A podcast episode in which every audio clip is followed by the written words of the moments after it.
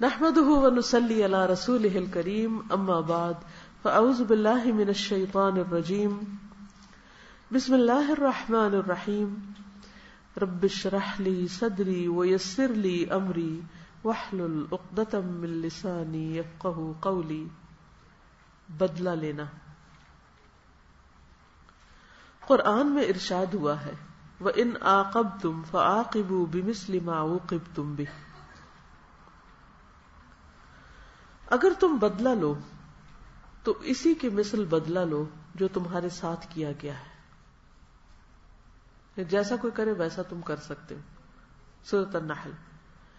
یہاں الفاظ بظاہر عام ہیں، مگر اس کا یہ مطلب لینا سراسر غلط ہوگا کہ کوئی شخص آپ کو گالی دے تو آپ بھی اس کے جواب میں اس کو اسی طرح گالی دینے لگے۔ یہاں اگرچہ کوئی شرط مذکور نہیں مگر وہ یہاں مفہوم یعنی انڈرسٹوڈ ہے۔ وہ شرط یہ کہ تم جو بدلا لو وہ اسلامی اخلاق کے دائرے میں ہو، نہ کہ اس سے باہر۔ کیا شرط ہے؟ اسلامی اخلاق کے دائرے میں بدلا لو۔ معروف اخلاقی حدود کے اندر رہتے ہوئے ہی ہم اپنے کسی مخالف کا جواب دے سکتے ہیں، نہ کہ معروف اسلامی اور اخلاقی حدود کے باہر۔ کوئی بھی کام کرنا ہو تو اس کے لیے ود ان لمٹس کرنا چاہیے باؤنڈریز کے اندر کرنا چاہیے۔ مثلا، کسی نے ہمارے خلاف نعرہ لگایا، تو ہم اس کو پتھر نہیں مار سکتے۔ کسی سے ہم کو اصولی اختلاف ہے، اصول کی بنیاد پر، تو ہم الزام تراشی کے انداز میں اس کا جواب نہیں دے سکتے۔ کسی قوم کے ایک فرد نے زیادتی کی ہے تو ہم اس قوم کے دوسرے افراد سے اس کا بدلہ نہیں لے سکتے۔ کسی قوم کے ایک فرد نے زیادتی کی ہے تو ہم دوسروں سے نہیں بدلہ لیں گے، یہ مطلب ہے۔ کسی نے الفاظ کے ذریعے ہماری دل آزاری کی ہے تو ہم گولی اور بم سے اس کو سزا نہیں دے سکتے۔ کسی نے ہم کو مالی نقصان پہنچایا تو ہم اس کو قتل کر کے اس سے انتقام نہیں لے سکتے۔ اسی کے ساتھ اس کو بھی اچھی طرح سمجھ لینا چاہیے کہ بدلہ لینے کی بھی ایک حد ہے۔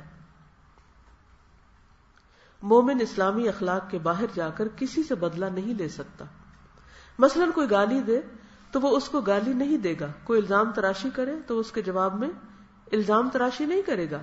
کوئی شخص کمینا پن کا انداز اختیار کرے تو وہ اس کے لیے کمینا نہیں بن جائے گا۔ بس کوئی اگر آپ کے چینگے اتار رہا ہے تو آپ بھی کیا کریں گے؟ چینگے اتارنے کا مطلب آتا نقلیں اتارنا۔ ایسے مواقع پر مومن کو بدلہ لینے کی بجائے اعراض کرنا ہے۔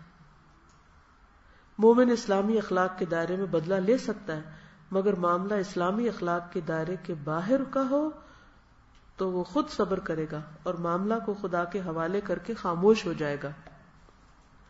برابر کا بدلہ لینا اسلام میں جائز ہے، مگر بدلہ لینا اتنا نازک کام ہے کہ جو شخص خدا سے ڈرتا ہو وہ اس کو زیادہ محفوظ طریقہ سمجھے گا کہ بدلہ لینے کی بجائے اس کو معاف کر دے۔ کیا سمجھ میں آئے جب تک کوئی زیادتی کرتا تو ہم مظلوم ہوتے ہیں، لیکن جب ہم برابر کے بدلے سے زیادہ کر لیتے تو ہم ظالم بن جاتے کیا تم نہیں چاہتے کہ اللہ تم کو معاف کر دے؟ تو تمہیں بھی کیا کرنا چاہیے؟ دوسروں کو؟ معاف کر دینا چاہیے۔ آج اتنا ہی کافی۔